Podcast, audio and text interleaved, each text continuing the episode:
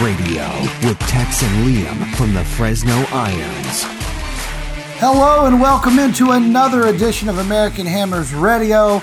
This is your host, Tex, joined as always by the dulcet, sweet, sensual sounds of the man whose wife is way too hot for him, Mr. Liam Bright. How are you today, Liam? Oh, I'm doing amazing as always, but it's so odd that you refer to yourself as my wife. I mean, I appreciate it, I, and I love the partnership that you and I have. But really, at this point, your uh, your your passive aggressiveness when it comes to your looks is, is it's grating, man. I don't know what else to tell you. I mean, I, I grew I grew the beard out because you like to be tickled. So that's that's the only thing I'm gonna say. My- yeah, that's true. Oh god, we're already off and rolling here. We're already getting real. I mean, it, this this is this is our NC-17 podcast right now.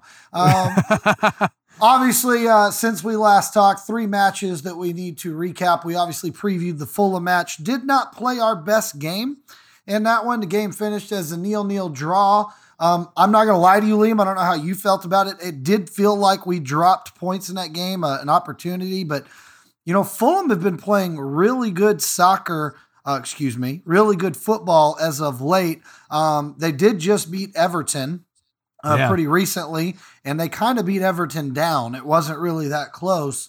So maybe getting a point out of that game was uh, well deserved. And I would say this, Liam, in in the past, those are games West Ham United lose, and we're not losing those games, which I think is a massive, massive improvement. I mean, before we move on to talk about the other matches, I think that Fulham game, as weird as it sounds, that's to me, that's one of the better performances from West Ham all year because in a game that we're not bringing our best, we still end up finding a way to get a result. And I was very happy about that. Hundred percent. I I don't have a, a whole lot to add to that, but I agree because and and I feel like one maybe it was Declan that had said it afterwards was that hey, this is typically a match that you know last season we probably would have lost, and you know in, in typical West Ham fashion we would have given up the late goal too. It would have been at like the 89th minute that we you know that we give up the uh, you know a bad header or something shitty, and then all of a sudden you know that that would have been points dropped. I think we went into it expecting you know, not Fulham to roll over, but I, based on our previous performances, I I thought we were going to be a bit more dominant. But it was an away match. The weather was crap, and you know, yeah, we didn't play our best, but we still got a point out of it. And really, we have to remember a point away is huge. Three points is obviously always better, but I'll always take at least a point away. Right, hundred percent, and and we, we get a point out of that game, a game that we typically would have lost, especially the last three years. We would have definitely lost that game. Um, then we uh, we had an FA Cup game, of course, the West Ham way. Um, you know, we can't draw, you know, Wimbledon or Dorchester or you know Frank's Club. We uh, we have to draw one of the big six. Therefore, we do. We draw Manchester United. We play our tails off in that game, Liam. Um, we had our opportunities. We did not capitalize on it. And, you know, Man United become Man United and they get the win uh, 1 0. Our FA Cup season is over. Um, I, I'm going to get criticized for this left and right. I have to admit, I would much rather finish um, in the top six of the Premier League than make a deep FA Cup run. Reason I say that is because I think going into Europe would be a much more exciting prospect than winning the FA Cup. So I don't mind exiting. I I just wish that, you know, one time we could get a draw that's in our favor late in this thing um, because I feel like that never really happens for us. And and you watch like Manchester City gets, you know, they get drawn like, you know, LA Galaxy's under 16 team and that's who they have to play to make the final. And it's it's always ridiculous how that works out. I think I think the FA wants those big clubs in that final. I think it means a lot to them to have those clubs there because they know they're going to sell tickets. And so, uh, not this year though. So why did we not get it this year? It didn't matter this year. But, yeah, uh, no, not at all. I, what, what are your thoughts on the FA Cup exit? So I'm I'm a I'm a little bit on the other side of the fence. I you know, and I, I know I, I don't say this as like a dig against you because I know you know the history of this club, you know, just as well as I do when it comes to the FA Cup. Um, but I really liked the symmetry of Declan Rice being number 41. This is 41 years since we won the FA Cup in 1980. It would have been really, really nice. It would have been really cool for Declan. And I'll be honest, I don't know how much Mark Noble's going to contribute next season. And so it kind of worried me that we weren't going to be able to push on because I think this would have been a great send off for Nobes as well, for him to to really get that FA Cup run, uh, get that trophy, and and and you know be able to kind of cap off what has been, in my opinion, uh, an outstanding career uh, for for for such a uh, you know headstrong soldier for the club. Uh, yeah, I mean, I would have loved to have drawn you know Walgreens fucking backroom staff, you know, like like some of these other clubs have gotten. But um, it's kind of a, it's a good test of mettle, right? When you go up against a, a top six team and when you can beat them, and you know that launches you further into the you know uh, you know this would have been the the the final four, right? Um, I would have liked to have seen it happen. Honestly, you know, after those 90 minutes and us being able to hold them to a draw, especially with Ogbonna going down early, it was like what nine minutes in with that bad tackle from uh, Martial that that destroyed his ankle. Uh, Diop comes in to replace him, con- has to go out at halftime because of concussion protocols. Uh, Yarmolenko Yarmolenko twists a knee or something, pulls a ligament. So I mean, that's three guys out. Um, you know, we were you know not that we were digging deep into the bench. I mean, these are all guys that have in various forms started matches throughout this season, but it just felt like it was not our day. It felt like we were just it was very unlucky for us throughout it. I I thought it was going to be I thought it was going to go down to penalties to be honest with you. Um I was sad that the, the, the Scottish man got his goal there. Um, I guess a little fu to Moyes, you know, hometown uh, hometown kicking us out. But you know, at, at, the end of the day, it's just they they were able to get they were they were able to be just a little bit lucky luckier than we were, and you know, it sometimes that's the way the games are played. So, uh, I'll hope that next year we do better. And I think with this team and what Moyes has said that, you know, this summer is going to be a bit of a rebuilding. I think next year's FA Cup, we will absolutely be lethal. I, I, I all right. Here, here's my thing everything that you brought up, and, and I think this FA Cup conversation is interesting because I'm I'm just going to go out and say it. We don't have the depth to compete in the FA Cup and compete in the Premier League at high level.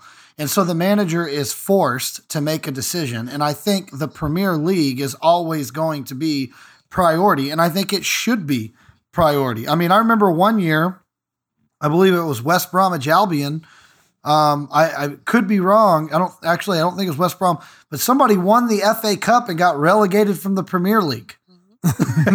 so my, my whole point is, if you prioritize that, we just don't have the depth. I don't like seeing um, guys like Ogbonna, who Ogbonna at worst is the second name on the team sheet when David Moyes fills it out. At worst, yeah. he's probably first. I don't like seeing him go down in a game that I feel in all honesty, doesn't have the value that a Premier League game does. And so that, that's just a, a big thing that I say. And I, you know, it's just the American focal point that I have. I understand that there is magic in the FA Cup. I understand it has brought some of the most beautiful moments in football um, in England. You know, some of the most beautiful Cinderella stories are in that, and I get it. But overall, for me, I, am not disappointed to see his exit. I, I do agree with you. I like I would like to see Mark Noble play more, and I know that without FA Cup games, it's going to be even less. And I understand that. But the fact of the matter is, I would much rather beat Sheffield than Man United in the FA Cup, and that's exactly what we saw um, that next game. Uh, we got a beautiful 3-0 win, and not and, and Liam not one, but we were awarded two penalties. Now, only one of them two counted. Them. only one of them counted, but we were awarded two penalties. Obviously, the West Ham way states that, you know, the Premier League called and said, hey, uh, West Ham got a penalty. We got to look at this.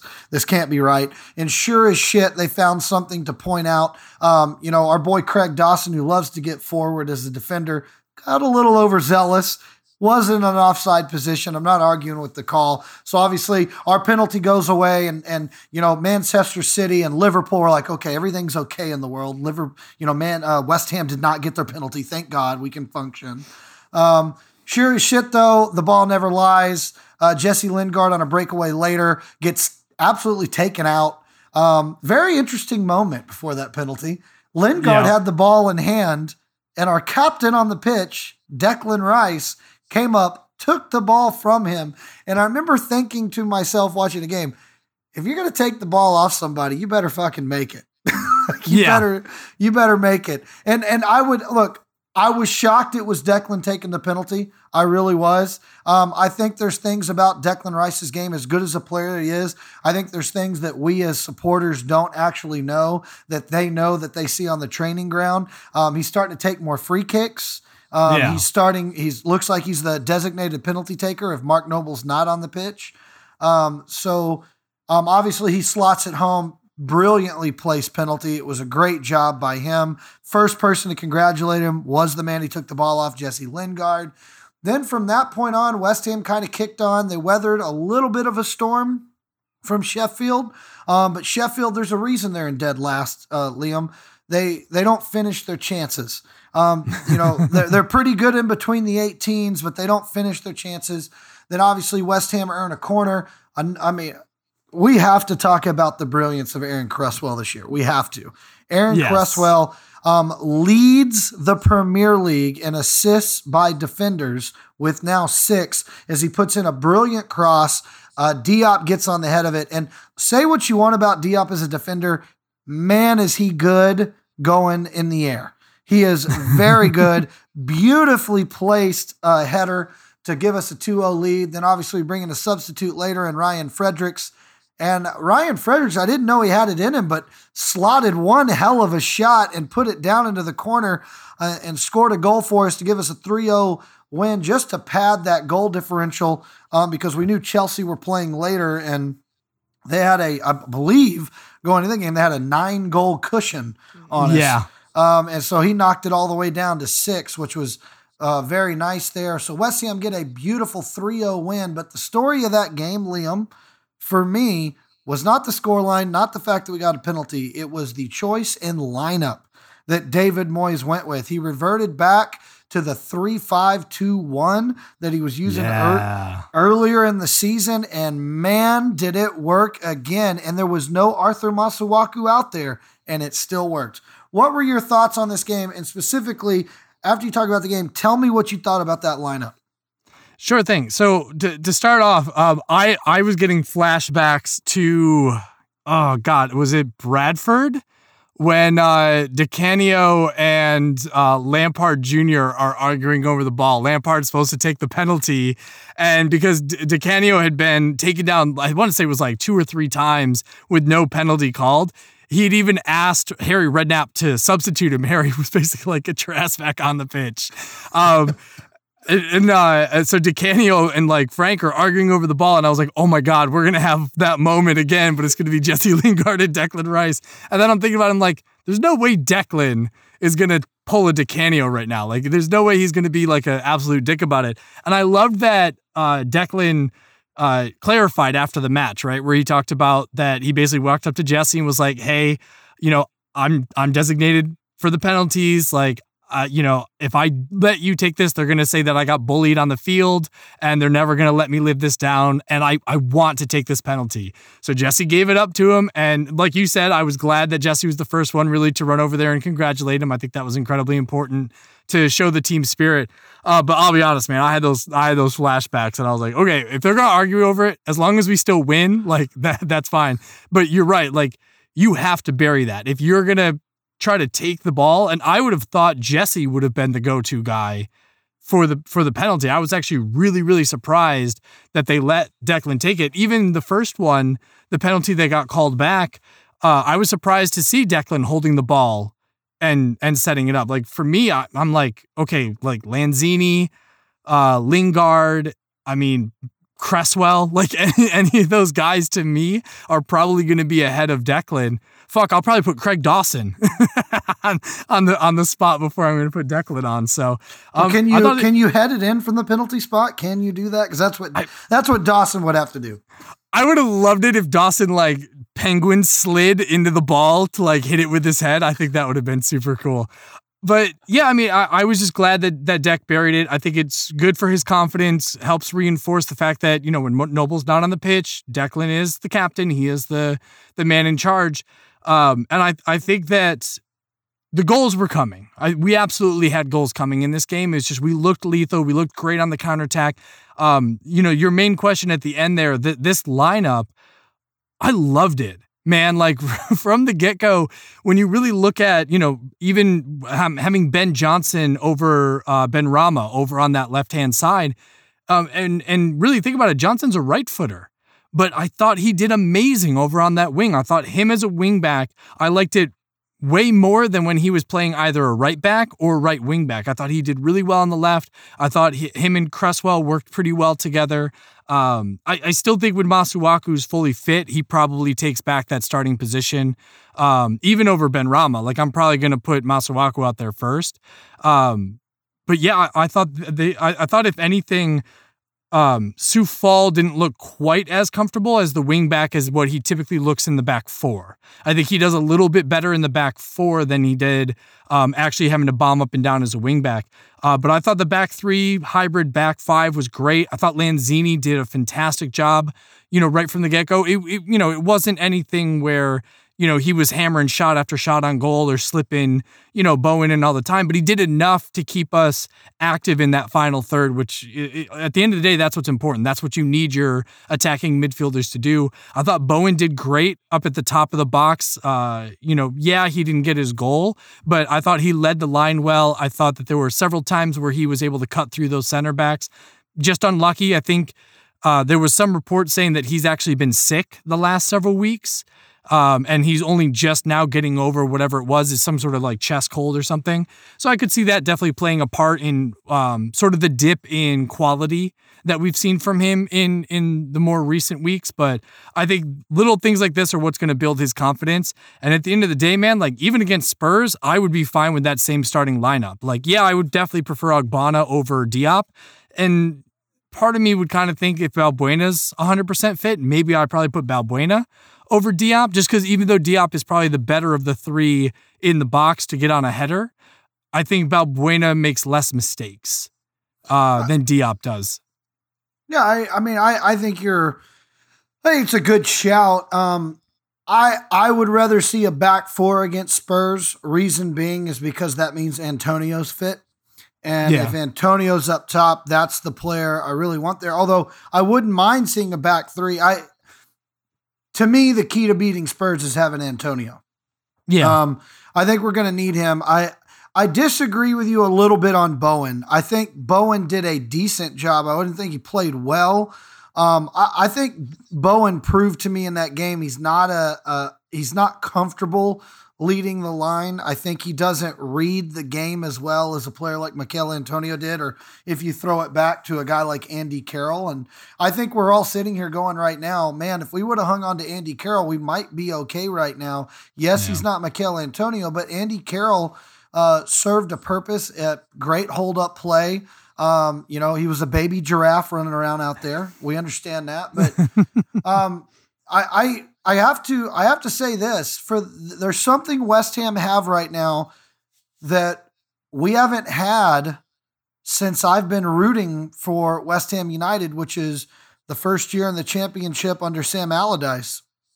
Um, Liam, we have a plan B, and it's yeah. good. It's a yeah. damn good plan B, and it works.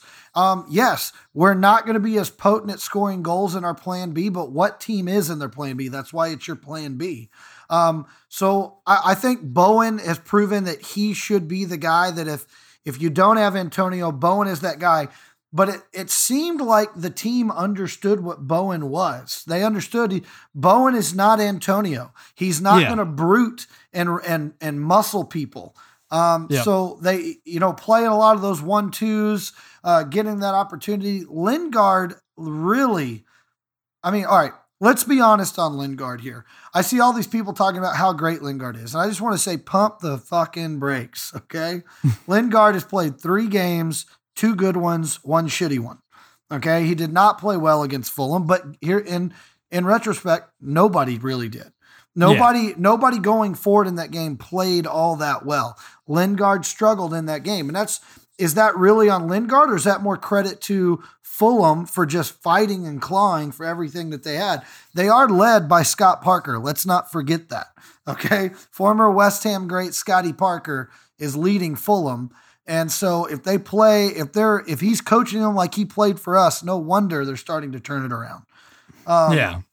So when I look at it, and I think uh, you know, absolute masterclass on the choice in uh, formation. Um, I think his choices in the lineup were brilliant. I really like the way Lanzini played. Um, I thought Lanzini, Lanzini is really settling into this distributing role, and yeah. he's he's really starting to kind of understand what Moyes is. If he's going to have a future at West Ham, that's what it's going to be. He's not going to be scoring a lot of goals, but he should be setting up a lot of goals, and he might be the guy that you know is pinging balls all over the field. He made a pass in that game where he got it, sent it clear to the other side, maybe a 40, 50 yard pass through the air. And I remember turning to everybody in the pub going, that's why Lanzini's got to play. That's yeah. what Lanzini gives you that Pablo Fornals does not. You yeah. know, and I look, I love Jarrod Bowen, but Jarrod Bowen doesn't have the vision of Lanzini. He's got the pace over Lanzini, but Lanzini's just vision is very brilliant. Now, I'm not going to go Lanzini crazy again. I know I tend to do that, but I, I look at this and I got to tell you right now the fact that this team now has two distinct ways to beat you. That means every manager in the Prem now has to prepare two game plans based on what we do. That means we're dictating the game before we even get out there. Yeah. I, I love what, what's happening right now. Absolutely love it. And that See, brings, the, oh, but I, I, was gonna say, sorry, real quick. Uh, I, I think that the biggest thing here too is that when we had to switch from the back five to the back four after Masuaku went down, um, it was it seemed to me like managers were able to figure us out a little bit more. It felt like the games were a little bit closer every time we were playing in the back four. I mean, other than the three one win over Aston Villa a couple weeks ago, and now with this game, us going back to that back five I feel like other clubs really struggle with managing that. I don't think that I think that they they have their game plan and the back four that we employed against Fulham didn't really work and you could see how Fulham had planned for that. I think had we had we come out in a back 5, I think that game would have gone drastically different because you could see how well it worked against um, uh, Sheffield. And you're right. Like McGoldrick definitely was not clinical in front of goal. Like he had several chances and either skipped it wide or, you know, put it directly on frame right into Fabianski's hands. And that's not to take anything against Lucas because he absolutely had some massive saves in that game to keep us uh, on a clean sheet. Uh, but I really, I that's why as much as I like the idea of the back four, I think the back five is harder for teams to to prepare for. And we have the tools on the wings to really overwhelm those channels. And when you have Rice and Soucek in the middle and then Dawson behind them, man, that's a that's a brick wall people got to run through. And if the rumors are true and Harry Kane is injured and not going to be in for this match, I mean that's that's what do you you only have to plan for Son at that point. So I I like the back five, but I completely understand where you're coming from with that back four to be able to allow a little bit more uh, bodies in the in the attack. Yeah, I I mean you're you're I'm going to be 100% honest. I'm confident with whatever David Moyes chooses right now. I'm 100% confident. I just know that we don't beat Spurs unless Antonio's up front. Yes, and, and that that's just my opinion. It's not that I don't think Jarrod Bowen can't come in and do a job. I think he absolutely can. I think he proved that against Sheffield. But let's be 100 percent honest. Tottenham aren't Sheffield. It's a much better no, team. Their Tottenham's defense is is way better than theirs, and they have a better goalie in, in between the pipes. So yeah. it's I think it would be even tougher sledding for Bowen to lead the line. But if Bowen has to lead the line, which let's be honest, Liam, it's a possibility. If he has to yes. lead the line, I don't, it's not like I turn around and go, well, we can't win. I just don't think we have as big of a chance to win. And I think it's more likely to see a draw. I think right now, West Ham are playing better football than Tottenham. And because of yep. that, I think Tottenham have to prepare for us. We don't have to prepare for them. The and only thing is, remember, it's, look at this. Remember, it's Mourinho though, and he's the chosen one, right? So he, I think he's gonna go out there still thinking like his shit don't stink, but like they've won once in their last five matches, and the other four were all losses. We've only had one loss in our last five. I mean, and, and it was to fucking Liverpool. Like the, to me, I I would think that Mourinho's going to go out there Uh, like if it's me, I'm gonna game plan against West Ham. I'm gonna go, okay, well, I know what their plan A is, I know what their plan B is, so I'm gonna have something ready for both of them. But I think Mourinho's gonna, I think he's too prideful. And he's gonna go out there thinking, my shit don't stink. I'm gonna run my game plan, let Moyes try to figure me out.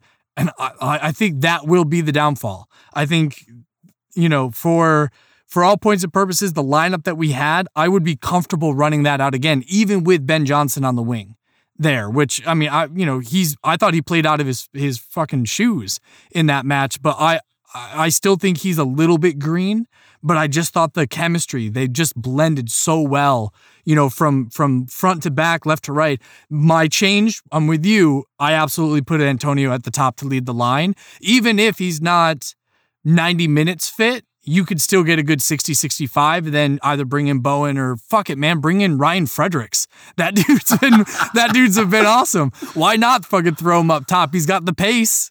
Leave, leave it to liam to be a prisoner of the moment. Now now the second best striker on the team is ryan fredericks.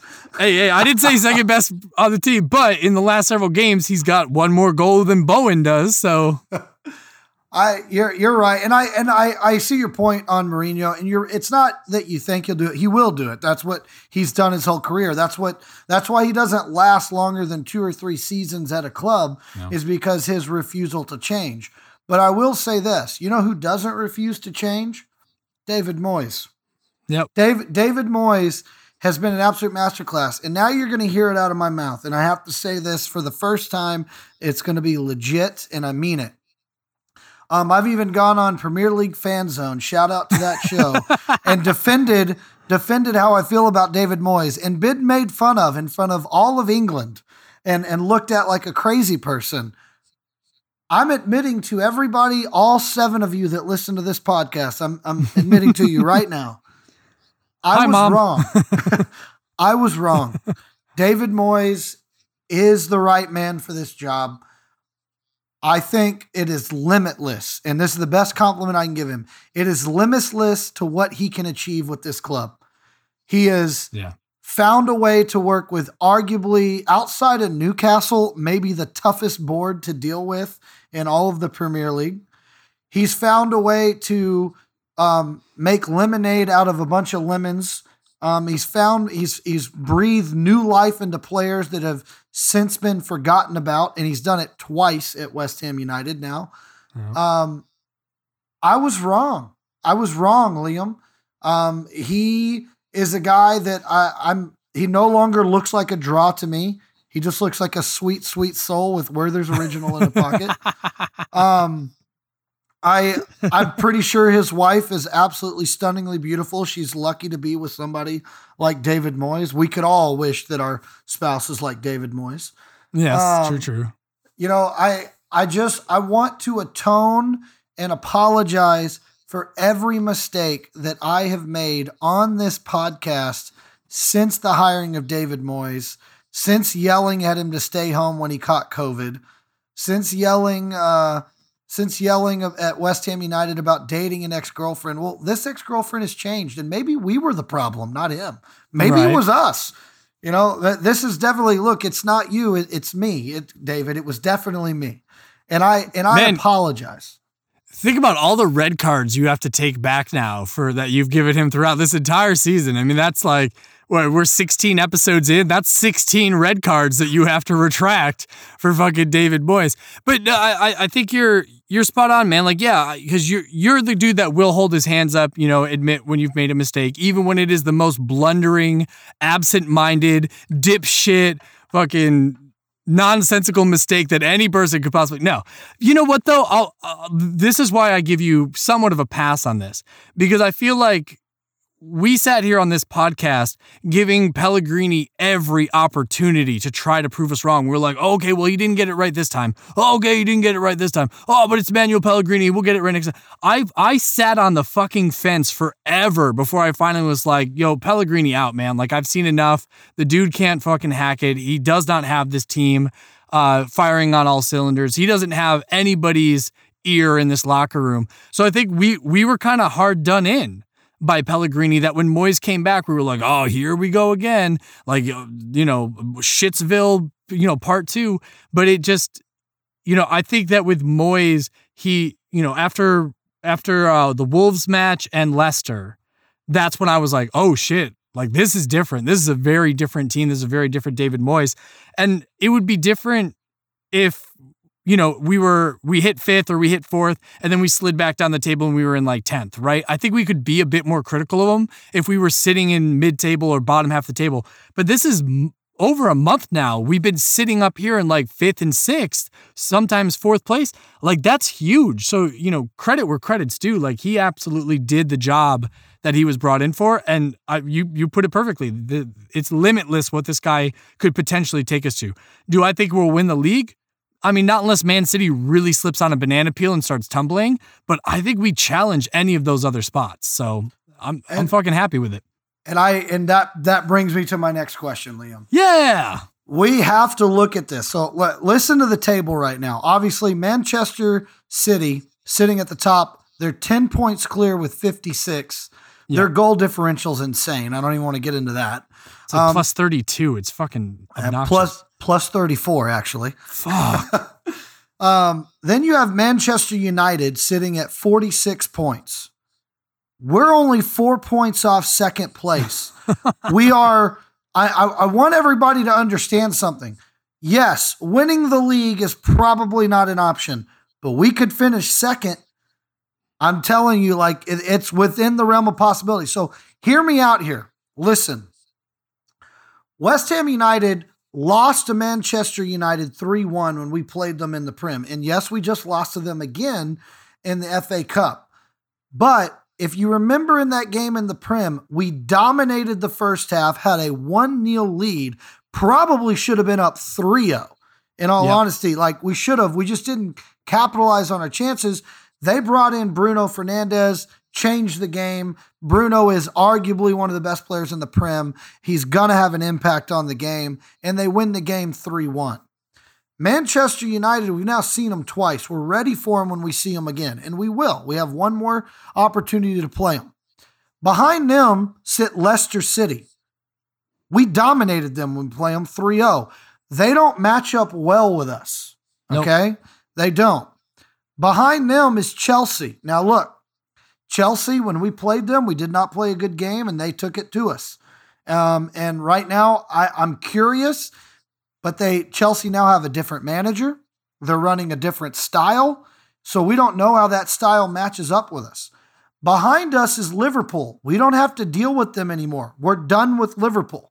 Yep. So therefore, there's no situation that we can play Liverpool and they can gain points on us. Now they're just now it's just results chasing at this point with them. Behind them is Everton, who we have to play one more time, but we beat Everton. So remember, now granted, it was a late goal by Thomas Soucek that won that game for us. Behind them are Aston Villa. We're done with Aston Villa and we have two victories over them. And yes, Aston Villa have two games in hand. But even if Aston Villa win both those games, they're they're above us on goal differential, but that's it. Behind that, we have Tottenham and Arsenal. And honestly, I'm telling you right now, even with a loss to Arsenal and a draw against Tottenham, neither one of those teams come close to us. They still remain five points back minimum. So when you look at where West Ham are sitting and the games they have left with teams, we have a legit opportunity to be as high as second in the table. So I'm going to ask you this question and be realistic. Look, I, have told you that we're, we're, we're admitting now on the show unless Manchester City just fucking shit the bed and drop five in a row, you know, uh, it's not very, it's not likely that anybody's going to catch them. And the only team that really has a, the only two teams that could catch them, and it's a long shot if they do, are Manchester United and Leicester. Those are really the only two that have a legit shot to do it. And I don't even think it's that legit. So I'm asking you right now, looking at the table and knowing what West Ham have coming up, um, let's remember, we play on Sunday, we have Tottenham. Then the next Saturday, we have Manchester City.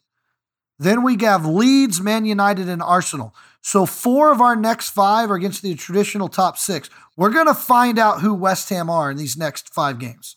We really are. You know, if if we walk through these next five games and we get 15 points, well then yeah, we might talk about winning the league at that point. But I don't think that's a likely scenario. So, what do you think uh, is a legitimate opportunity here for West Ham as we come into what I think is going to be the most telling part of our season? Well, uh, I'm actually going to reference a Sky Sports article that was put out earlier today, um, where they actually revealed a predicted final Premier League table. And based on uh, these are the current goals goals scored, conceded, and points per game. Uh, the final table would be Man City, Man United, Leicester, Chelsea, us, and then Liverpool, which means Liverpool misses out. We qualify for Europa, and then Arsenal and Spurs struggle with Tottenham finishing at ninth and Arsenal finishing at 10th. So, yeah, they still finish in the top half of the table, but they miss out on on any European qualify uh, qualifications.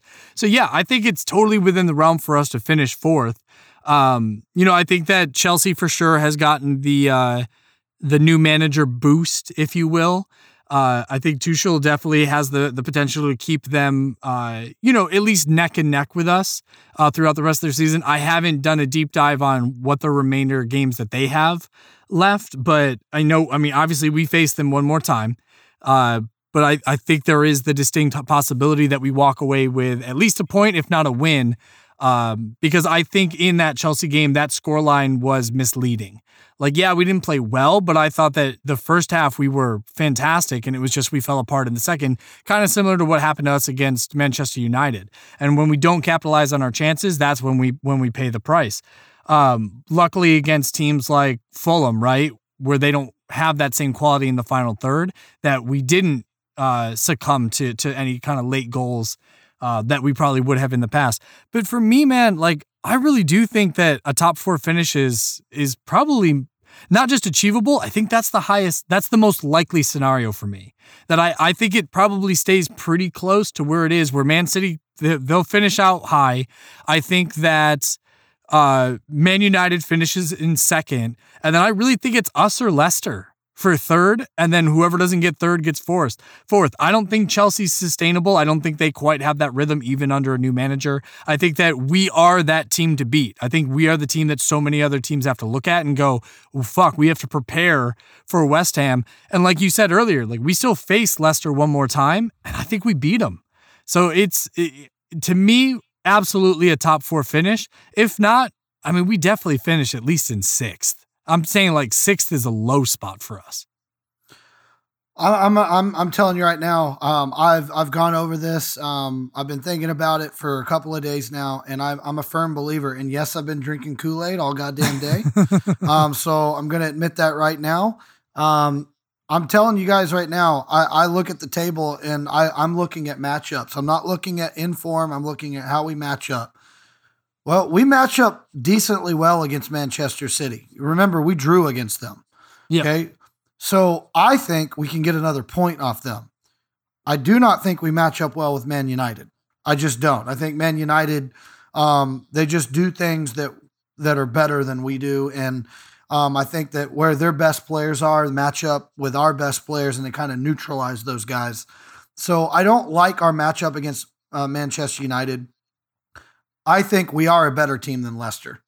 I think if we don't have kind of a poor start to the season, um, and you know we play better against Newcastle, and we don't make that late mistake against Arsenal, I think we're above uh, Leicester right now in the table. That's just me being honest, and I think it took us a uh, we we started the Premier League season tripping on a rock, and then we had to get ourselves up, and now we've been rolling ever since.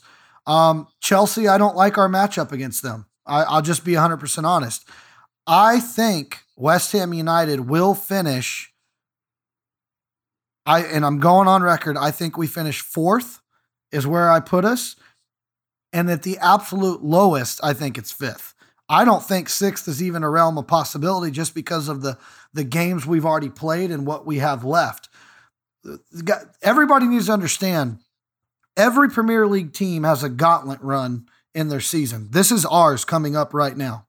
Four of our next five games are against Manchester City, Tottenham, Manchester United, and Arsenal. So those are four of our next five. We got Leeds sandwiched in there. So what I'm going to say, and Leeds aren't, a, you know, Leeds are the best of the worst right now. They're in 11th. So they're second second page of the table, best team on the second page. The way I look at it, if West Ham can go through these next five games, Liam, and get 10 points, yeah, we're going to finish fourth. That yeah. that's what I think it's going to take. West Ham have to get 10 points. That means that means we beat Tottenham, we get a draw against City, we beat Leicester. I mean, no, we beat Leeds. Um, I think we dropped to Man United. I think that's that's a loss. And then we pick up the, you know, we beat Arsenal. And then I think I think there it is, right there. There's your 10 points. And I think they got through it and they did a great job. But I mean, really, West Ham United, that's that's the team that I think we have. I think we're good enough to finish in fourth. And I would say best case scenario is third. That's best yeah. case scenario. Yeah. Um, reason why I say we can't get to second is because we do have to deal with you know Chelsea and Man United, which I do believe are two worst matchups. I think yeah. I don't think we match up well with those teams. Well, and so, I think, and, and, just looking at the lineup, the the matchups right now, Leicester still has to face uh, Manchester United twice. They haven't played them yet this season, so that's going to be two very difficult matches and it will really determine Leicester's ability to maintain their position in third. Because you know, if if Liverpool does get their their head out of their asses and are able to push on, for me, that's probably the likely top three, and then it's us, Chelsea, and Leicester battling for fourth. That's the way I kind of look at it. Yeah, I, I think that's a great shout. And you look at this, and we're talking about this team, and I think for the first time we can confidently say this. You look at this team right now, and normally at this time, most West Ham supporters are looking at the end of the season and what we need to add, or we're talking about where we're going to find points so we don't get relegate, relegated. Yeah. So we don't have to worry about relegation. I think we're safe. I think. Oh yeah, mathematically we're safe. Yeah, yeah. I think I think we've officially been safe. Um, so I, I'm going to ask you this question: West Ham United did not spend any money in the January transfer window. Okay except for making Benrahma a permanent deal and able to bring Lingard on. But I don't really count that because the player was already with us. It was just kind of making moves to bring in Lingard, which has obviously been a smart call. So obviously, David Moyes, and the story has come out that David Moyes did not want to spend money in January unless it was on the right player, yeah. which the right player was not available. So David Moyes chose to pocket that money and was told by the board. Now, granted, this is all from you know, reports that you have to kind of piece together. So I'm not saying that, you know, we have insider information, but it kind of looks right now that he is planning to save money to make a little bit of a splash move in the uh, summer transfer window. So, Liam, what are we lacking here at West Ham United? What are the holes that we have? So, what what do you think we need to go spend money on? Because I was looking at our team and I was looking at them pretty hard. I was like, okay, where do we need to upgrade? So I want to ask you, like, what do you think we need to do? And obviously, keeping a consideration there, you know, look at our loan players like Craig Dawson, uh, Jesse Lingard. Do we make those guys permanent? Either one of them. Um, what What do you think is the right moves for West Ham United in this summer transfer window? I, I think both of those ones for sure. I make them both permanent. I think Dawson's been fantastic. I think he was very underrated by myself included, you know, as well as a lot of other uh, West Ham fans. Uh, Lingard, I know, like you said, it's only been three matches, and one out of the three he didn't play all that well. But Sheffield, man, he was a man on fire. I kept saying, like, dude, Jesse has jets, man. Like, he could just bomb up the field. And that's the type of player we need. We need somebody other than just Mickey Antonio that has pace. Um, for honestly, for me, I'm I'm probably not looking at much uh in terms of replacing anybody that's like a first team player. I'm I'm looking at depth. And you have said this numerous times, so I'm going to actually take a page out of your book. We need backup for Declan and Thomas Soucek. We do not have another clear cut defensive midfielder other than Mark Noble. And we've seen him uh, do really well in cup games, but not always perform the best when it comes to uh, the league games. I think he did well coming in uh, against Sheffield United, but I think we kind of already had that game in the bag. So it wasn't really like we needed him to come out and make like a huge, huge impact. Um, you know, I think for comfort levels, I'm probably I'm probably going to look for maybe one more wing back, especially if you could find somebody who's versatile, versatile like a Ben Johnson um, or Ryan Fredericks that can play both right or left. Um, and then you need a backup striker to Mickey Antonio. Like for me, because think about it, before we used to always argue is Fornals quality enough to maintain a starting position. We're not even having that conversation anymore because Jesse Lingard is obviously the go-to attacking midfielder. Like if you need a box-to-box midfielder that's not going to be uh, saddled with defensive duties like Thomas Soucek and Declan Rice, Jesse Lingard is absolutely that player.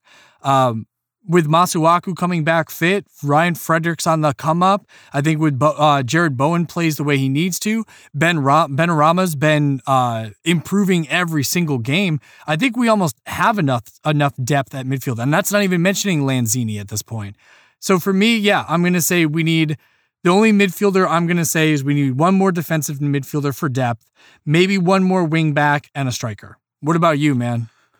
So I, I am a little different, but I have to give you credit. I think you're you're pretty much spot on, and it's one of the few times on the show that you have been. So congratulations for you on that. Um, but hey, uh, do you have uh, any more thoughts on Moyes, real quick? You know, before you try to shit on me, there, buddy.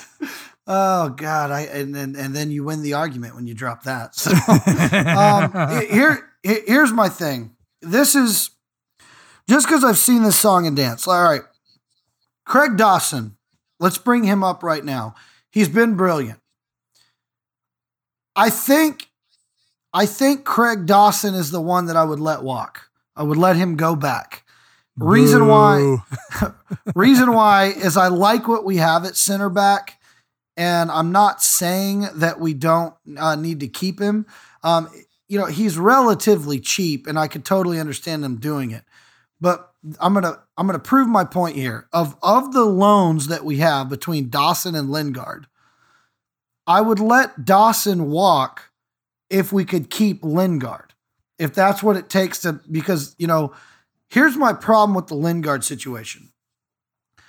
The only way we get Lingard is if Lingard makes it clear he wants to stay at West Ham.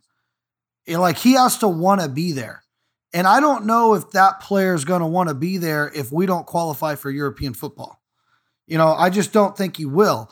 Now, I think there's a really good shot that we will qualify. So I understand that. But I, I look at the situation and I say this what do West Ham need? Well, Liam, you already said it. We really don't need starters, we need depth. The number one priority for me is a backup striker for Michail Antonio. That is without question the number one thing. And I and I if I'm David Moyes, I'm I'm not going to buy a guy that you know is going to come in and start. I'm going to go buy a guy that understands that he's going to have to compete with Michail Antonio. But we all know Michail's number one. Like Michail has to be the number one guy. Yeah. Um, and you got to bring in a guy, which to me saves you a little bit of cash, allows you to go for a little bit of a younger player to take a little bit of a risk on somebody and then there's no pressure on them to come in and be the man, which has normally been the case anytime West Ham bring in any transfer over 20 million. They have to come in and immediately start. And if they're not ready, they get exposed and the fans are on their back. And our fans um, sometimes can be some of the worst when it comes to stuff like that. And you know, you want a player to to spring on and have an opportunity to get a platform to play without the pressure. And I think Michail Antonio likes the pressure and he's a fan favorite. And so we put him out there. So that that's number one. Number two, and this is where I spend a little bit more money than the striker. I go buy a guy that absolutely can compete with Declan and can compete with Thomas Soucek. And let me tell you why. And I'm not trying to be pessimistic. I am afraid that somebody's going to turn Declan's head in the summer. And if they do, I hope that they bring somebody in that can fill that role and fill it as well as Declan did, which may be really hard to do, but that should be the goal. And then every other player that I buy from that point on is for depth. Like I would let Dawson go because I like Diop, I like Balbuena, um, I like Ogbonna. But if you can afford to keep Dawson, by all means. But my thing is, if I'm prioritizing it, Lin, if of the transfers, Lingard is much more valuable to me you keep him on. Yeah. And here's the other thing I'm also going to say this we've talked about Pablo Fornals, and we've talked about maybe he's just not good enough. Well, I think I, am going to give myself a little credit. Here. I think I was right. I think that's why you bring in a Lingard. I think David Moyes knew that. He knew, but he, the one thing he knew about Fornals is I can put him out there and he's going to run his socks off and put in a shift. And so, whatever deficiencies he may have, he's going to make those hustle plays that will make up for it, which was absolutely true. But then when you throw in Lingard, and now you have Lingard and Bowen on opposing sides with, you know, Benrahma or Lanzini in that central creative role and Antonio up front, now you get to really see what our attacking four can do. I mean, the one game they were on the field together, wow, they were dangerous. Um, yeah, agreed. You know, so I look at it that way, and then you that that allows you to make Fornals a squad player, which is probably the level that he is. And I'm not trying to be mean to him. He absolutely can come in and put in a shift, and he can play good football for us. But I think Lingard needs to be on the priority list. I'm just curious what what do you value more, keeping Lingard or getting a solid backup striker? Like I know that sounds strange, like it should clearly be Lingard, but you have to remember if Lingard goes back to Man United and he doesn't want to stay here, I'm starting to feel confident with Fornals out there. I know we're not as dangerous, so I kind of go maybe a backup striker is a better option. But I, I think it's a nice issue that we're having, Liam. Yeah. It's a oh, nice yeah. issue because we're not in this situation where we go, we're two or three players away. No, we have the team that can compete for the league. We have a better start to the season. We're a team within 10 to 8 points of Manchester City right now. Yeah. That's just a fact. And I think it's it's interesting too because you know you bring up a good point that when you look at Lingard's performances so far, and you know, like you said, the Fulham game obviously wasn't good, but nobody really pl- played well that day. Um, you know, and think about it too. Both times we played Manchester United, we did not have Jesse Lingard a- as an option. Like obviously he wasn't even on our loan. Uh, the first time we played Manchester United, and we weren't, he wasn't eligible to play because he had already been cup tied to Manchester United from previous in the season. So this next time we play them, he should be able to be on the pitch. You know, I mean, unless there was some sort of agreement behind that because he's a loanee, he can't play against his his home club. That's the only other the thing that I can think of. But I think you know, I almost don't even look at the Manchester United game as uh, uh, an automatic loss for us. I absolutely think that is still a winnable game. And if we are able to play with Jesse Lingard on the pitch, that's I think that's just another point in our favor. I mean, that's somebody that has absolutely made a huge impact, has uh, been impactful uh, uh, for the the players that are around him as well, and it has given us more options when it comes to depth. Because you could easily do, you know, like if you do your preferred back four, and you have Mickey Antonio up at the top, Lingard as, you know, sort of that attacking midfielder, number 10, maybe even a false nine behind him, and then Benrahma and Bowen on either side, that means you still have Fornals, Lanzini, uh, Ben Johnson, Fredericks, Mark Noble. You still have a ton of different players that you could potentially build, bring in to relieve those guys if they've run themselves ragged throughout the throughout the match. So, I mean, I like it. I I my only concern is we have not had a good streak when it comes to bringing on strikers. And with Jesse Lingard, he is already a proven quantity for us, right? We already know what Jesse Lingard brings to the table. So if the rumors are true and we can get him for between 10 and 15 mil, I'm definitely spending my money there first and then I'm looking at my options for striker. Like we've we've been tied to this uh, Youssef En-Nesyri from uh, Sevilla, which looks like that's going to be a, a, hot target for us in the summer because apparently Sevilla is making moves to sign another striker. But I think we had already offered up like 40 mil and they turned it down. So I don't think I really want to go much higher for a striker that hasn't been proven already in the Premier League. Like I'd rather pick somebody that has already kind of shown the quality that they have and that they can compete in this league because we've seen what happens when you bring in a striker that performs well in a different league, a la Haller, and then struggles here. I think you mean Danny Ings. Danny Danny Ings was uh, Danny Ings, right? the Ings. I would Danny, Southampton's I would, finest. I would take Danny Ings. I would even take Callum Wilson. You know what I mean? Somebody that can put the ball in the back of the net. And I'm with you. What you had said earlier about uh, keeping Andy Carroll, I wish we had. I would have been fine keeping Andy Carroll until he finished out his career because you could tell he wanted to be at West Ham. I, am telling you right now, I don't want to bring in a 40 million pound striker from Sevilla that we're going to look at to be the starter. No, Mickey Antonio is our starter, and we start him no matter what. Because look, here's what's funny we've had the shittiest luck with strikers, and a converted right back is our best option at striker right now. And guess what? I want him there over anybody else. And our next best striker we've had was a converted winger and Marco Arnautovic. Yeah. So yeah. my, my whole point is going to be this. I don't want to bring in this guy from Sevilla. Go pay 18 million for Danny Ings who can come in and do a great job and, and is going to be a perfect plan B striker for us. And he's a great guy to bring on every game when Antonio needs that blow after the 75th minute. And he's a great player to finish out games. He's going to score you seven to eight goals every year. He's going to find the back of the net. Um, and if Michail Antonio can get to double digits, that means you're getting 18 goals out of your striker. That's a pretty good. That's a pretty good return. Um, and go spend that money on Jesse Lingard. I, I just don't believe that this 10 to 15 million thing is real. I think Manchester United are going to jack that price up. And if you can go get Danny Ings on the cheap, who can do a job, and you go, we're all in on Michail Antonio, which what you know, GSB you should be. There's no reason you shouldn't be all in on him. Um, you gave him a contract. That's the guy. Um, yeah, go get Danny Ings. You know, Josh King, you know, he he he chose Everton. So be it. Okay? Fine. Danny Ings, they want to move him. Go get him. He is a he is a West Ham t- look at him. Look at his face. He looks like the East End of London. Okay? That's a guy we absolutely should bring in. He's played for big clubs like Liverpool. Um, the guy knows how to find the back of the net. That's why he's where he's at. So bring a guy like him in, spend your money on Lingard. I agree with you. Uh, we, we don't need a starting striker, guys. We need a backup for Antonio. We are clearly better when Antonio's on the pitch.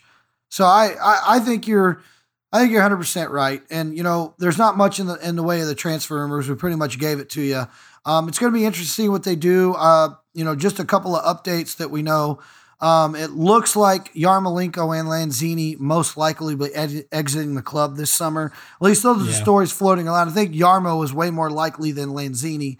The fact that Lanzini started last week makes me wonder if maybe they're having second thoughts on that one. But I've said it on this show before. Everybody knows I'm a Lanzini freak. Uh, he's my favorite player. I've never denied that. But if you're not going to start him, you sell him. You know, I've said that. You know, you get you sell him on. Um, we can use those funds and invest them in other parts of the team.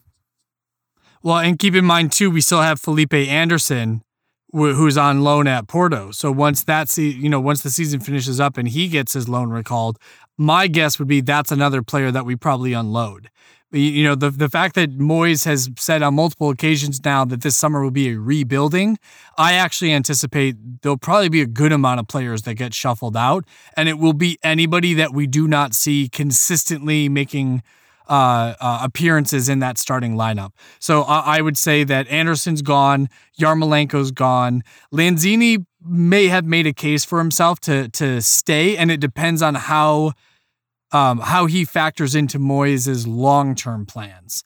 Um, if he does like this idea of playing with like a false nine, then yeah, he's probably going to want more options, and Lanzini is absolutely one of those options. If especially if we can't get that backup striker for Mickey that we're looking for. Yeah, and I, I if I put a percentage on it, Liam, I think there's a seventy percent chance Lanzini leaves. I think Go that's on. a that's that's a right right where I think it is. I think Yarmo's more like a ninety percent. I think Philippe is hundred percent. Yeah, you know. Yeah. Um, in fact, you said his name and had to think who he was. Uh, that's no, you're like that's how long it's been. Um, you know, uh, it's just you know West Ham are in such a. It's it's nice to feel this way. It really is, and it's nice to know that we're going into a big match this Sunday against Tottenham. Uh, you know, we're playing the Spuds at, you know, um, we get them at home. We don't have to go to Shite Hart Lane. They're coming to London Stadium.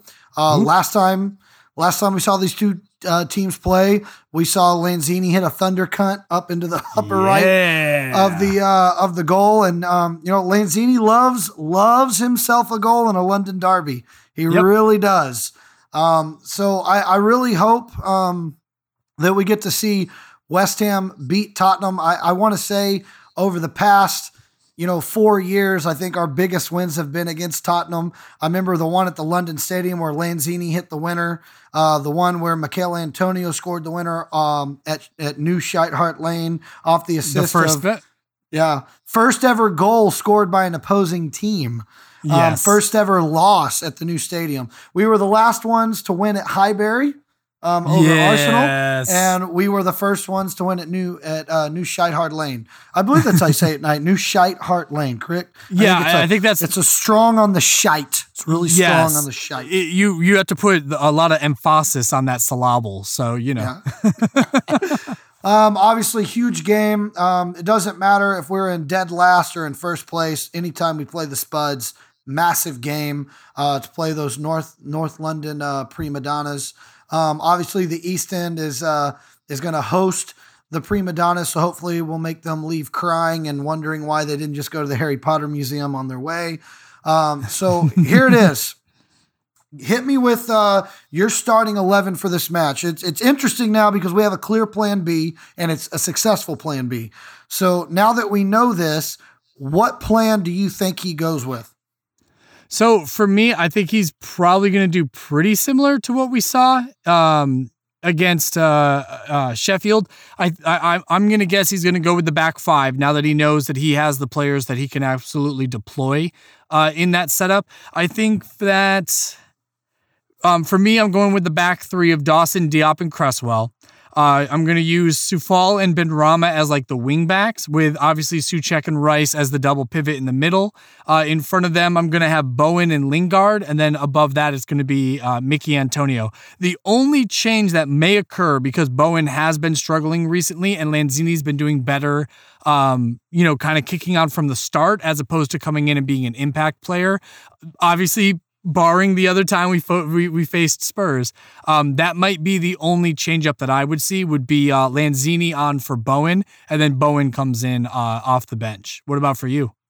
So I'm to have to give you two because um, I, I do believe um, it's a little different. I agree with everything that you just said, um, except I think it'll be the exact same formation and the exact same lineup um, with Bowen up top. Um, and then the only change um, that I think we may see um, is possibly Benrahma for Lanzini. Um, possibly. But I do think he'll start Lanzini if he has to go with the the back three. And I think he does. If Antonio is fit, I think he reverts back to the back four. Um, and I think your two uh, center backs are going to be Diop and Dawson um, flanked by Coufal and Cresswell. Um, obviously, uh, the double pivot stays the same with uh, Souček and Rice, and then the four men forward. I think if he goes with it, I think it's Lingard on the left, Bowen on the right. This is if Antonio's fit. Antonio up top. I'm going to say he's going to start Lanzini in that middle. That's Gotcha. Lanzini's preferred position. I think there was some definite chemistry between Lanzini, Lingard, and Bowen when they were kind of playing those one, two, threes Yeah. um, going forward and making runs. There was a little bit of disjointedness, but I think it was kind of one of those things you go, oh, okay, that's what you want me to do. So the next game, if we stay together, it's going to even go better. So I I really think Lanzini's gonna get the start either way, but I wouldn't be shocked if Benrahma comes in for him. I wouldn't because I think Benrahma's played very well, and Benrahma Oh yeah. is so close to getting a goal. And I would love Yep. it for him to be his first one in a London derby. That would be great. Um, but that that's what I think. I think it, it's all comes down to Michael Antonio. If Antonio's fit, I think he goes back to the back four. I really does. But Nice. I will admit, I think you are correct. I think the best formation to play is the back three with Antonio up top. I just don't know if he'll do it. Um, and right now, I'm I'm all in on David Moyes and Moyes I trust. So wha- whatever you think, buddy, whatever you think, I'm all in on. Um, obviously, uh, what what's your goal prediction for the game, and who are your scores? Um, so I, I would love to maintain another clean sheet. So I'm going to go with uh, a 2 0 uh, to us, obviously. I'm I'm with you. I think Ben Ra- uh, Benrahma is absolutely due for a goal. And I think that uh, I think that he absolutely will get one just from outside the box, a nice little curl uh, that'll have Lloris uh, stretched wide for it, but doesn't quite get it. Uh, and then I'm actually going to say Antonio gets the other one. He's had a little bit of a goal drought. Uh, you oh, you know, just like Lanzini, just like uh, Mark Noble, always up for London derbies. Uh, so I'm gonna go with with Antonio. Uh, with probably the first goal, and then uh, Benrahma uh, scores another one late. Uh, but I think my my man of the match is actually going to be Dawson. I think that he's going to be just an absolute asshat like the entire match, and he's just going to be putting Son on his backside every opportunity that he gets. I, it's, a, it's a beautiful shout. I, I have a 2 1 finish. I have goals from Lingard on the left, and Jarrod Bowen is going to get back on the score sheet nice. on the right. I think Jarrod Bowen is the most selfless player we have. He'll do whatever the manager asks him to do. Um, I, I don't think his technical skills are up there, but he's so blazing fast. Um, I think he will run, and they have Eric Dier, And if he plays at all, he's yeah. going to make a mistake. So, you know, I mean, I, I look at the situation. Eric Dier will probably have to use the restroom at one point, and they'll have to play. they'll be down a man, and I think we'll get another goal. But I, I have a two-one finish. Um, I do think they're going to get one. The reason I think they're going to get one is because for some strange reason, when we play Tottenham, in the first 20 minutes, we tend to concede. It's kind yeah. of been a trend. Um, so I, I think we're going to fall down early, and I think it's you know we're all going to our assholes are going to tighten up a little bit. But I think once West Ham settle in, once that double pivot starts breaking up all the play that they have coming forward, because especially if they're without Kane, you know, Kane's vision might be the best in the Prem. And if he's not there to see those passes to get Son onto the ball, Son really is a one trick pony. He's really good when he has Kane next to him. But on his own, uh, he, I mean, he's, he's kind of like Jarrod Bowen a little bit, real pacey, um, but not the absolute greatest player I think when it comes to uh, just being a dot like dominating a game.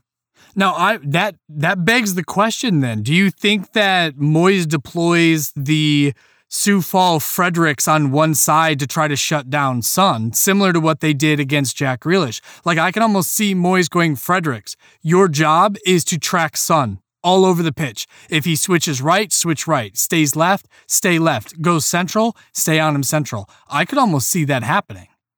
I, and, and you know, look, David Moyes, we, we don't know what he's going to do. We're, we're literally just taking shots in the dark. I don't fear Son. Yes, look, I know Son scores goals on us. He's done it a lot, but he's done it when Harry Kane's on the pitch. True. So I will say this if Harry Kane is on the pitch, if he does play, then yeah, I think maybe that is. I there there has to be Moyes has to be smart enough to understand, and I'm sure he is, that if you find out Harry Kane's playing, you have to be aware of that. You you know, Harry Kane, no matter how we feel about him, he's England's number one striker. So the the, the player can play. Um, so we have to be aware of that situation. But I I think it's a 2-1 finish. Um, and my man of the match is going to be honestly the guy who's been causing just he's been causing havoc for everybody. It's Michael Antonio. He's going to get nice. man of the match and not score a goal just because he is a man child out there. um, all right. So now it's time for everybody's favorite part of the show. It's time for our yellow and red cards. Hit me with your yellow card, Liam. Okay, so my my yellow card is actually going to go out to uh, the West Ham Twitter. Uh, so I've seen a lot of a lot of people uh, bashing others that are West Ham supporters, trying to question, you know, uh, their faithfulness to the club or you know their knowledge and how much they know they they know about the history and these players and that players. And you know, I've I've found myself getting caught up in, in that sometimes too. There was somebody the other day when when we were playing Fulham on Twitter that was like, the Fulham manager looks like a Bond villain. And like the first comment to it was like, do you not know that that's Scotty Parker? You know what I mean? And like, I, I, get it. And sometimes it's like, yeah, I mean, if it's a younger kid or if it's a, somebody that came in, you know, supporting the club after Scotty had already left for, for Tottenham, yeah, maybe they don't know that that's who that is right on site. And I think sometimes we're so quick to judge other people um, you know, when they make a mistake or when they when they don't know as much as somebody else does. So I'm, I'm handing the yellow card because I just want to caution uh, West Ham Twitters, be like, look, man, like we all root for the same team. Like we are all part of the same family. And yeah, families fight, families disagree, but like you don't need to be a dick about it. Like you and I banter and we have a good time on this show. Um, I mean, we hate each other in real fucking life, but I mean, Tim and Lee pay us enough to do this show, so we tolerate each other for an hour. No, just kidding. Wait, but, wait, how much you get paid? Lee said I'm not allowed to say, so We'll, we'll, we'll, we'll put it this way. You're on Dawson money. I'm on Lingard money. We'll, we'll just put it that way. We'll put it that way. These motherfuckers. but see, but I think that's the thing is like I, I I'm not saying people can't have fun and, and have a bit of the crack. Like that's that's all that's all what it should be about is fun and games. But when people get legitimately vicious and shitty about it, it just it to me, you're forgetting what it's about being about being a part of the West Ham family. What about you, man? What's your yellow card? It goes out to every pundit in England. Every single one of them gets a fucking yellow card. And I really wish I could walk on the middle of their show and do that stupid little stance the refs do with the stiff back and stick the card in their face and then write it down and jog off like an idiot. But I mean, look, every one of them gets the yellow card. And this is why. In the magical season, uh, I believe it was 2015, Leicester won it, right? The 2015 yeah, yeah. season. In the magical season that Leicester won it, everybody was talking about Leicester. Now, granted, Leicester were sitting in the top two spots for pretty much the whole year. And I understand that, but everybody was talking about Leicester, talking about Leicester. Oh my God, oh my God, Leicester, Leicester, Leicester. Nobody's talking about West Ham United in fourth. Everything yeah. that I read, I was on Premier League Fan Zone and a chance to go fourth. I got asked one question goes, Well, do you think your team's going to win? I said, well, well, yeah, I'm a West Ham supporter. And that was fucking it. that's all that was said. and I was like, okay, that's fine and all. But they they spent most of the time I was on with an Everton fan talking to the Everton fan, and I didn't understand it. I went, guys, do you know that we beat Everton? Like we beat them. Yeah. Like, why are you wasting your time over here? Just because Everton are a wannabe Big Six club, they're a wannabe. Look, we're the story. I'm not saying we're not wannabe at all. We're the story. We've been fighting relegation three years in a row, and now we're in fucking fourth. Well, fifth yeah. at the current moment. But I mean, my whole point is going to be this West Ham United. I would like to see the pundits spend more time and talk about us a little bit. I think we've earned it. I think David Moyes has earned it. I think Declan Rice deserves it. I think Michail Antonio deserves it. Um, I think it's huge. I think it's huge, and we absolutely uh, should be getting more coverage there. Hit me with your red card.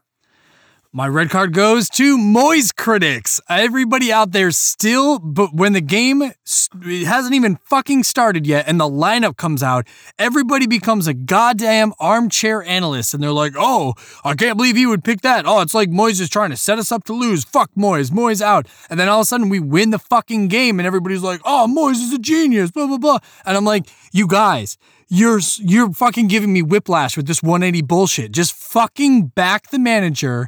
Stop getting your panties in a fucking twist and just wait for the result. You want to bitch and moan after the game is done? Be my fucking guest. But everybody is so up in arms before the match, before the ball's even been kicked. And I'm not looking at Kyle or anything. It's definitely not Tex over here who's fucking getting his panties in. That thong has to be so far up your asshole. Like, I'm surprised you can even breathe, my friend. What about you? What's your red card? First off, I want to say this. I'm the one that sent you the lineup and said, I really like this lineup. This is true. This is true. You did. I want to point that out. I, I thought he nailed it from when I saw it. Um, look, I've given my red card to David Moyes every single week. Okay. every single week, I've given my red card to David Moyes. If you're one of the seven listeners to the show, you know what my red card has been.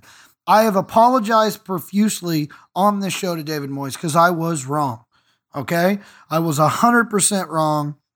So I have to find somewhere to get my red card. Now I'm giving it to fucking David Moyes again. God right? damn it. I'm giving it to you for fucking lying to me and fooling me and making me think you're an idiot when you're an absolute fucking genius. Okay? so you get a red card for being a liar about how smart you actually are and being so brilliant and winning all these games and putting my team in fifth fucking place. That's a fucking red card for you, sir. That's what you get. Go home to your beautiful wife, make love, smile, and we will see you Sunday. All right? God, God damn this guy. All right. Oh. So I can't. I, if you if you listen to this show, you know I got to give him the red card. It's all about the juju. It's all the juju. Red, I've been giving him red cards all all year, and we're in fucking fifth. So I can't stop now. Nope. Um, okay. Uh, thank you so much for for listening. We we do want to uh to let you know right now that this is the part of the show where uh you know something near and dear to the uh if you don't know liam and i are located in fresno california. Yes we are part of the american hammers network but we also represent a supporter group out here called the fresno irons. You can find us at fresno irons on instagram twitter and facebook. Feel free to message us there if you want to get in touch with either one of us or if you just want to follow all the events if you find yourself taking a trip to california and you want to meet up we uh definitely a family oriented group. But in our family out here in Fresno, California, we did suffer a loss almost a year ago that was pretty tragic uh, and near and dear to our hearts, and that's why we're we're talking to you about this right now. Um, if you're ever feeling lost, lonely, you feel like you've got nobody to talk to, and you're having thoughts uh, to make a decision that I don't think anybody wants to ever be faced with making that decision, understand that there are people to talk to. Um, in addition to reaching out to um, us here at American Hammers Radio on Twitter at at at AHRWHU um, is where you can find us. You can send us a message there. Um, Liam or myself will definitely get in touch with you. You can also message us on any of the Fresno Irons social media platforms, which is at Fresno Irons on Twitter, Facebook, or Instagram. Um, we want you to know that we're here for you. And if you don't want to talk to us and you need somebody to call, there is a number you can call.